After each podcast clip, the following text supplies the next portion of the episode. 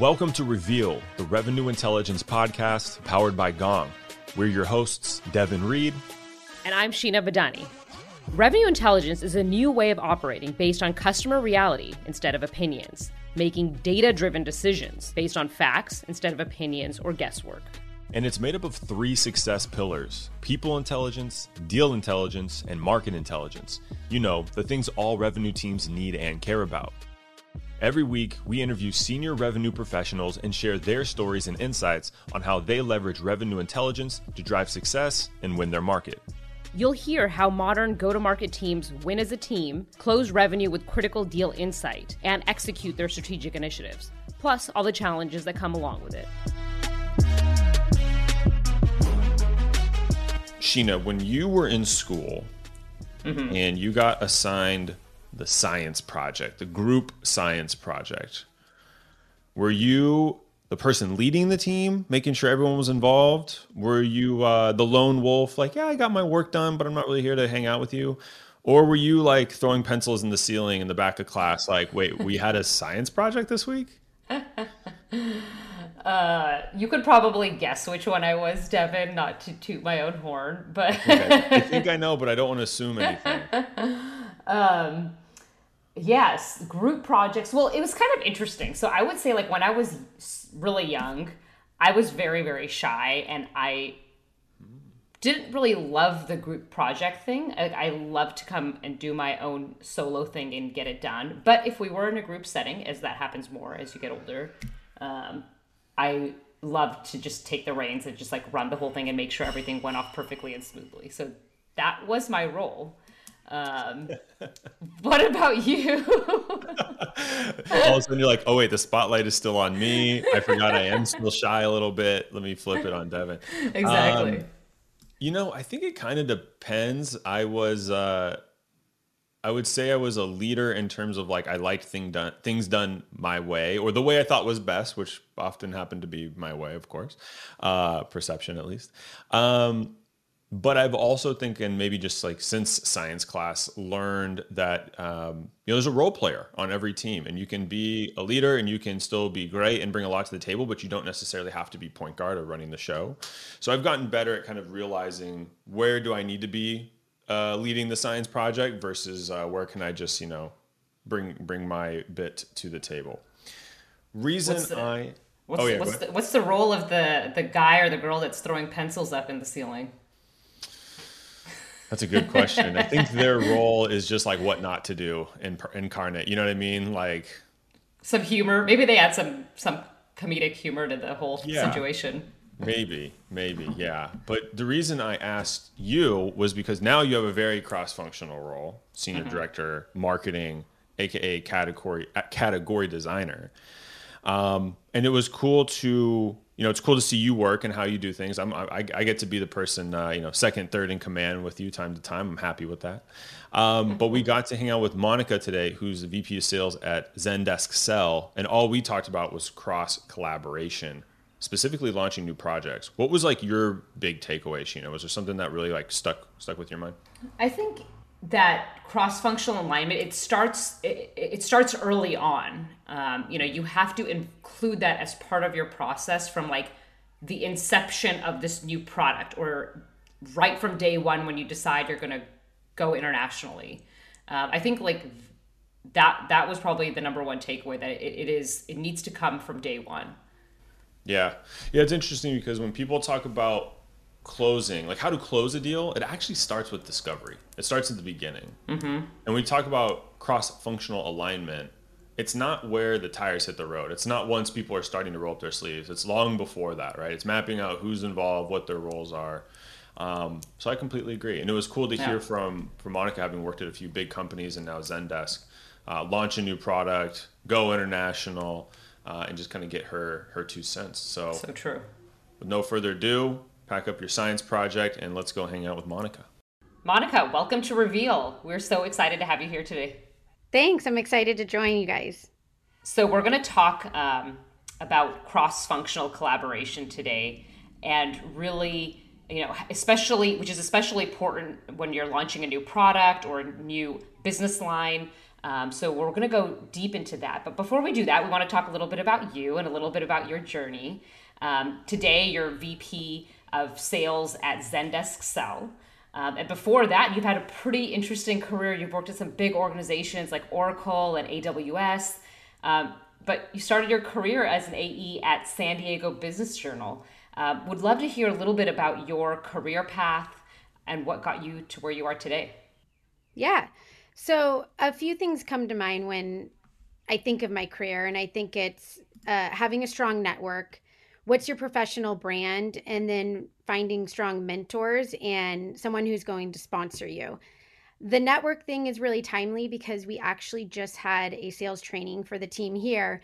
And one of the stats was people are seven times more likely to buy from someone that they know or, or referral. And I feel that's the same for hiring. I think about all the hiring I've done at Amazon and here at Zendesk, and a lot of it is from people I've worked with in my past life. And that takes me to my job at the Business Journal. Um, I reached into my network.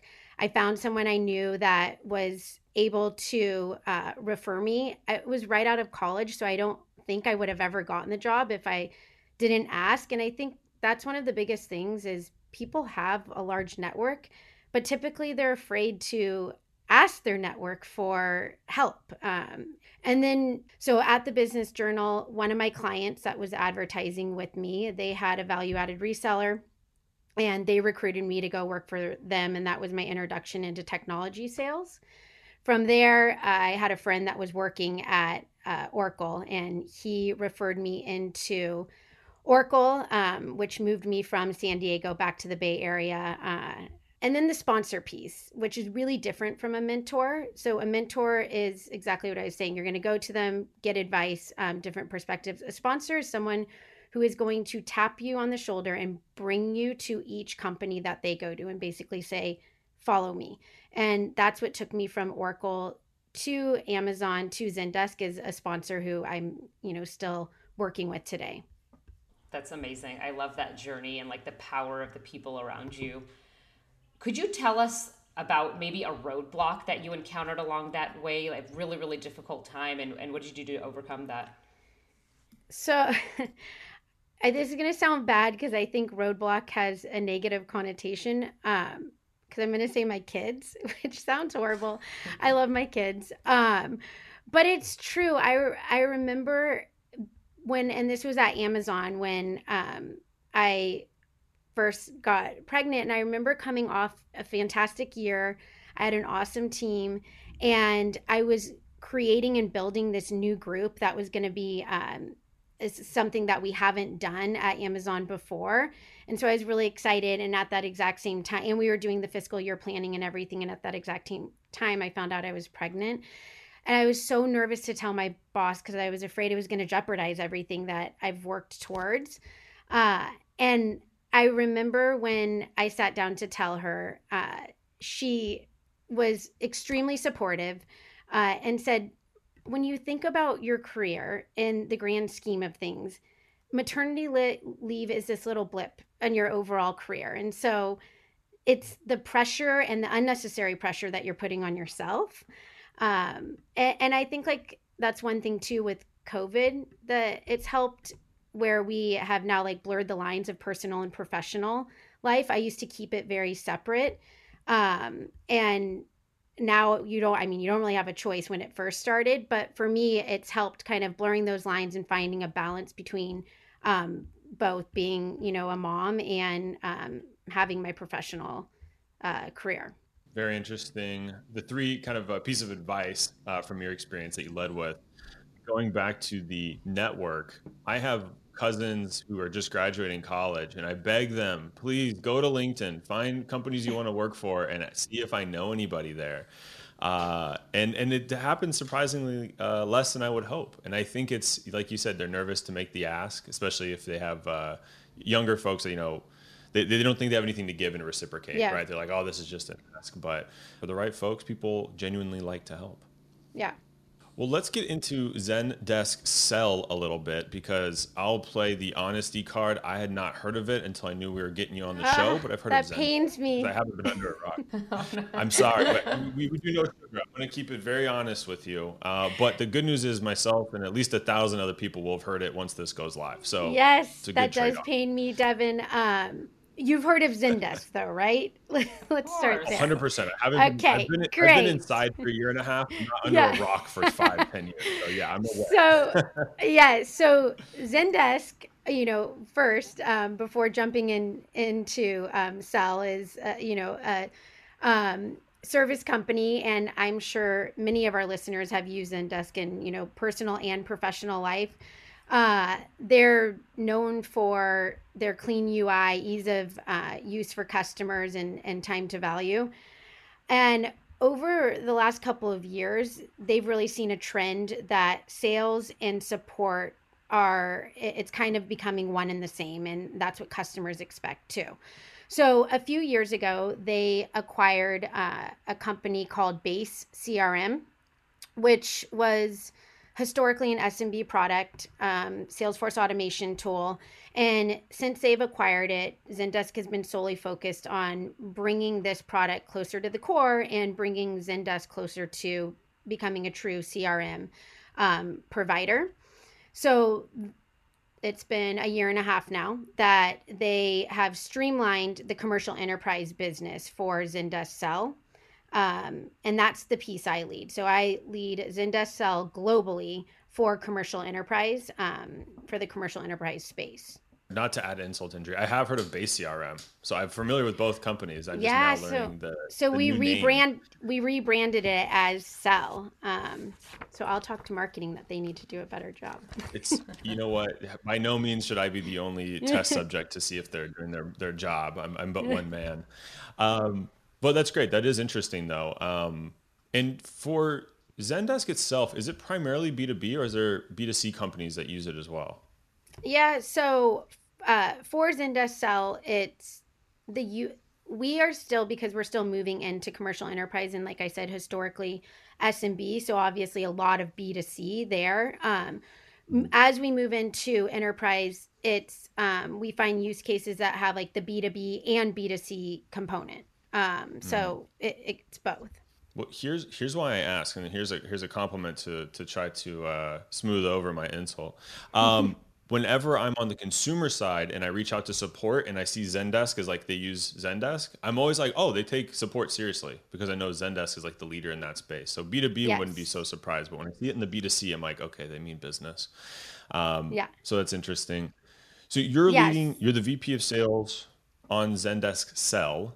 So I know we're going to get into cross collaboration. So what's your team kind of made up as? Uh, like maybe like kind of size of the team, how many reps, maybe kind of the region, and then we we get get into some of the questions on kind of like collaborating with other departments outside of uh, your direct scope. Yeah, so I have um, three leaders that currently report to me, um, two that sit in AMER. Some of the leaders in AMER also cover uh, LATAM and APAC, and we are actually going to be expanding in region there next year. Again, some of the pandemic stuff. It was supposed to happen last year, and we put a hold on some of that. So we will be expanding in region there. And then I have a leader that sits out of um, London and covers the entire EMEA market. So I, I suspect when you took over this business, this is a new area for Zendesk, right? You're now working with sales teams and sales leaders and pushing to this new, uh, you know, new personas. It requires a lot of alignment internally, like not just within your team, but with marketing, with customer success, Yeah. with with really everyone, with executives. Um, so I'd love to hear a little bit about that alignment aspect of of the preparation before you went to market with this um, with this product. Who did you have to work with? What did you have to Yeah. align around? So, um, actually, you know, going back to what Devin was saying, Zendesk bread and butter is our customer service offering. So I think that was the biggest thing when we're bringing Sell into um, the market is we're now pursuing a new buyer. Um, we're solving different business challenges, and it was critical to get that top down alignment internally.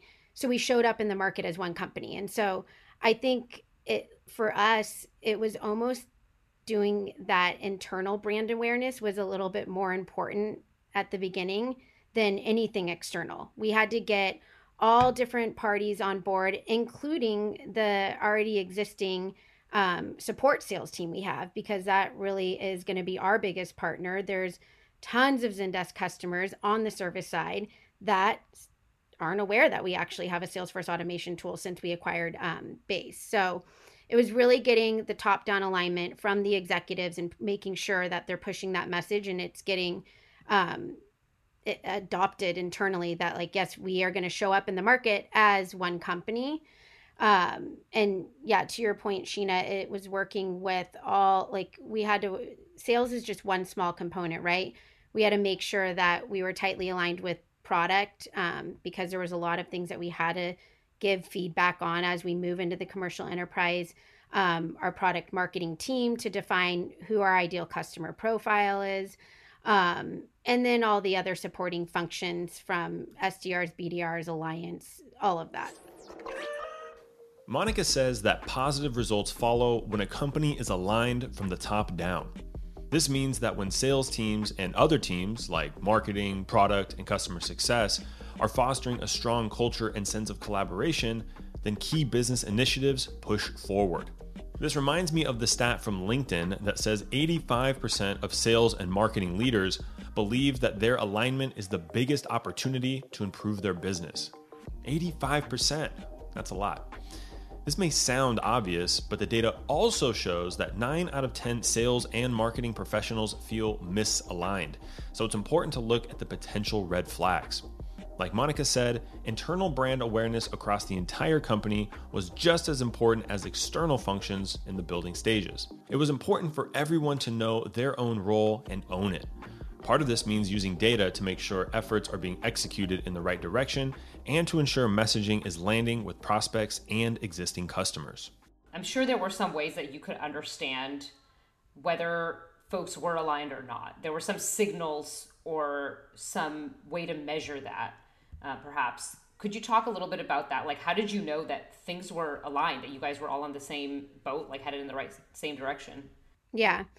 I I think the biggest thing is finding uh, finding what the north star is and making sure that it's effectively communicated and everyone's on board right it's not just the north star for sales and what we're trying to accomplish it's for everyone and it was open communication regular cadence.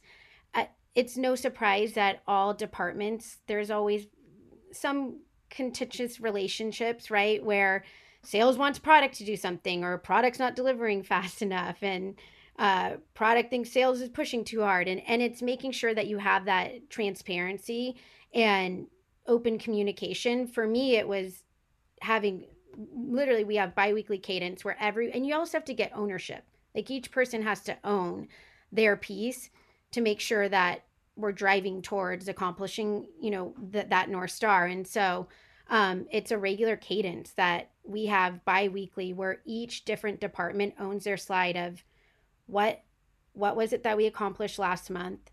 What are the goals for this month what are challengers or challenges and blockers um, and we use I, i'm sure a lot of companies use it smart goals to kind of make sure that we're tracking all of that and making progress.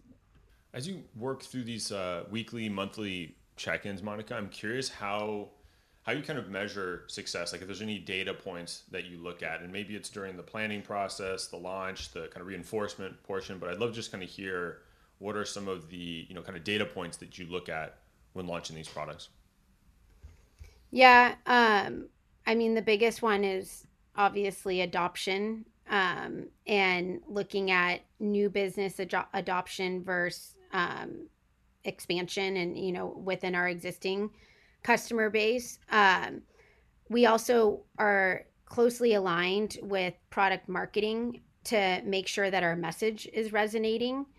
Um, when we're actually like just in general from launching this new product, we we started with a macro piece of understanding what our total addressable market is um, before we even like put together the whole plan. And you know, lucky for us, CRM is huge. It's a 40 billion TAM. Um, and Salesforce only owns like 20% of that. So there's a ton to go after, but you also can't just have a spray and pray approach. Um, so from there, it was okay, we know we have a huge TAM. Um, we know we don't do well in trying to rip and replace Salesforce um, and, boiling it down to like where we do do well. So was looking at all customers that are currently using Sell and trying to create these lookalike campaigns and everything. Um, and then making sure that our messaging with support and Sell is aligned um, and that there's benefits of actually using Sell because of the integrations between support. Um, so a lot of it was going after what our existing um, customer base is on the service side. Yeah, that's interesting when you launch a new product. It's it's not just all net new. It seems like you are really going after your existing customer base first and upselling them on this new product. So that seems to require even more alignment with your existing teams because you can, you don't want to upset or rock the boat with your existing clients. Like that business needs to continue to sustain and grow and thrive, and then you're layering else laying something else on on top of that. And I think the hardest thing for us as we do move into the commercial enterprise space is yes, we have the benefit of going after our already existing Zendesk customers, but on the sell side, it's essentially net new. Where if you think about any um, SaaS offering or technology company, a lot of their revenue comes from existing run rate business. And so we're really building from the ground up. That makes sense. So, why don't we shift from talking about new product launches to alignment during international expansion? So, you talked earlier about some new regions that you've been entering um, via your reps that are located in, in the US. But let's break that down a little bit. So, how did you think about which geos to enter and who was involved in that process? I can't imagine it was like just sales figuring this out. You had to work alongside a lot of other different teams. I mean, we we entered every geo because where Zendesk already has a presence. So it was that work was kind of done because Zendesk already has uh, on the service side, right, a presence in all the the regions that we entered into. Um, so for us, it wasn't so much trying to figure out what regions, but it was more how to address a lot of the challenges that um, come up when selling globally. And there was really two two challenges that we broke it down to. It was product, um, because what works in EMEA doesn't always work in other regions. So there were certain things that we were discovering where naming conventions in APAC is done differently um, than it is in EMEA, where they enter last name, first name into their CRM and and not how we do it here in EMEA. So it was things like that and how to ensure that the product was built in a flexible way that it could be used by all regions. And then it was just the challenges of how we're going to sell globally. Um, there's the cultural differences, there's language, um, there's regional pricing where you know we do still compete with Salesforce and and Microsoft and, and that have had tons of experience right putting together regional pricing and stuff like that. So it was really focusing on on those main areas. I'm curious, Monica, how did you kind of suss out those uh, those roadblocks or potential roadblocks, right? Like, uh, was it kind of just going full steam ahead and learning as you go? Like, oh, whoops, looks like last name goes first here, or uh, pricing needs to change, or was there maybe kind of like a I don't know research phase or so, you know what I mean? Some way you could kind of get ahead of what some of these uh, important changes would be for you all. Yeah, a lot of it was having really close alignment with you know operations in region and product marketing in in region and challenges that they've already experienced on the service side so we didn't make the same mistake again. Um, but there's still a lot of the challenges that it's we're learning on the job, and um, our big thing is fail quickly, uh, so then you can move on. That's so important. That mentality, especially when you're doing new things, you're launching new products, or entering new geos. You're not going to know everything from the onset. You have to be willing to experiment and drop things that aren't working as quickly as possible.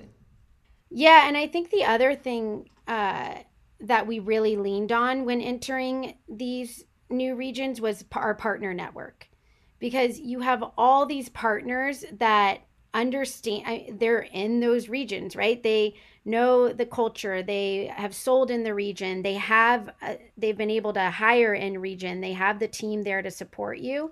And so that was probably a, a big thing for us was really leaning on on the partner network. Yeah and in some regions partners have a much more important role. I remember my days when we were mongodb. Resellers, channel partners, the system mm-hmm. integrators, mm-hmm. they were much more prominent when we were working in Europe than in for our US business. Yeah. Uh, so you have to understand like how are buyers buying in those different places. They may not buy direct. They may trust their partner who's been working with them for decades to get their references and referrals on what they should be using. And it's absolutely still that way. We the data shows us in Europe and LATAM we do a lot better with partners than we do here in AMER. So, speaking of data, you talked about data as related to partner sales. Um, what role does data play more broadly in your day to day decisions? Uh, a lot. I would be surprised if any sales leader said data didn't play a big part um, in their day to day decisions. I think for me, the biggest thing is analyzing if we're spending our time in the right places and what's going to give us the biggest return. Um, mm-hmm. So it's looking at are we trending in the right direction? I talked about it earlier for new business acquisition. That's critical. Obviously, looking at bookings and then team performance too, because we have to be able to see what we've laid out for the team, the metrics that um, have been communicated to them. If they are doing all of that and the results aren't there, do we have to pivot? Are, are we mm-hmm. expecting too much or are we not asking for enough? Uh, and, and then I think the biggest thing is making sure that we're giving the team the data they need to succeed. So, yes, I have all my data that I look at, um, but does the team have the data they need to be able to put together a strong territory plan um, and strategically, you know, go after their territory and deliver results? You mentioned, Monica, making sure you're spending or your team spending time in the right places. Territory could be part of that. I'm wondering if there's anything maybe on the productivity level right? Like, uh, you know, it could be activity metrics, talk time, yeah. anything like that. I'm curious if you have any kind of like indicators you look for for your team. You know, hey, here's maybe maybe it's like a weekly expectation. I've been in teams where that's the case, or if maybe you just have like more philosophical approach of like, hey, here's key indicators for you know, uh, yeah, what, what will make reps successful. No, I am very specific on exactly what it is um, I want from a metric standpoint. So we have laid out how and these are all field sellers, but I guess everyone's pivoted since the pandemic. But you still have to make calls, right? How many calls, how many touches, how many demos, how many meetings, um, how many opportunities. But we don't just set it and then forget it. We're constantly looking and seeing are, is the team able to deliver? Are we at, like I said earlier, are we asking for too many calls? Um, and then we will adjust and, and update the metrics that uh, we're you know we're looking for. Gotcha gotcha. Monica are you ready for the toughest question of the interview? I'm kidding. It's the same question we ask all of our lovely guests which is how would you describe sales in one word? And everyone wants more than one word word because there's so many. Um, I, I would love more than one but i would say rewarding. Uh, and not yes, obviously the financial upside is why people get into sales, which can be extremely rewarding. But for me, it's uh, when I think of rewarding, it's you've had to fight through something to actually feel, you know, like that reward. Um, and that's why when I whenever I interview people, I I know that obviously yes, they've had tons of success otherwise I wouldn't be interviewing them. So I don't ask like, oh, tell me, you know, all the times you made your number and tell me about it, you know, the best deal you won. I always ask about a time that they've missed their number, um, when they've failed, and how they recovered. And I think that's where the reward happens. I completely agree. Uh, we had a guest, uh, Kelly Wright. Remember, Sheena said uh, part of kind of her interview process was asking what their biggest accomplishment has been professionally. and uh, sussing that out too, which is like if it was a really big accomplishment, she looks for like resilience, right? Was there a barrier? Was there a roadblock mm-hmm. you overcame? And an interesting one she pointed out for culture to fit was um, was it a solo win or a team win that this person finds most you know most uh, accomplished? So. Uh, great, great, uh, great word, Monica. Given what you do and what you're all about, rewarding fits very well. Well, thanks so much Thank for joining you. us, Monica. It was a pleasure to chat with you. Thanks for having me. Thanks, Monica.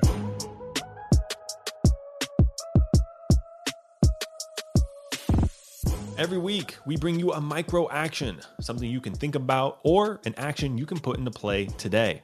Monica stresses how important top down alignment is to achieving the company's North Star when launching a new initiative. Part of that alignment involves having regular and open communication throughout an organization. This week, experiment on a new way to make space for regular and open communication between all areas of your team. This can be done in group settings or one on ones and could involve dialogues outside of the sales team. Like Monica said, everyone owns their own piece of accomplishing company goals. This exercise will open up new opportunities to drive important new business initiatives forward and help expand your current customer base. Did you like today's episode? Subscribe now so next week's episode will be waiting for you on Monday. And if you really like the podcast, please leave a review. Five star reviews go a long way to help get the word out there. And if you're not ready to give a five, check out another episode and see if we've won you over by then.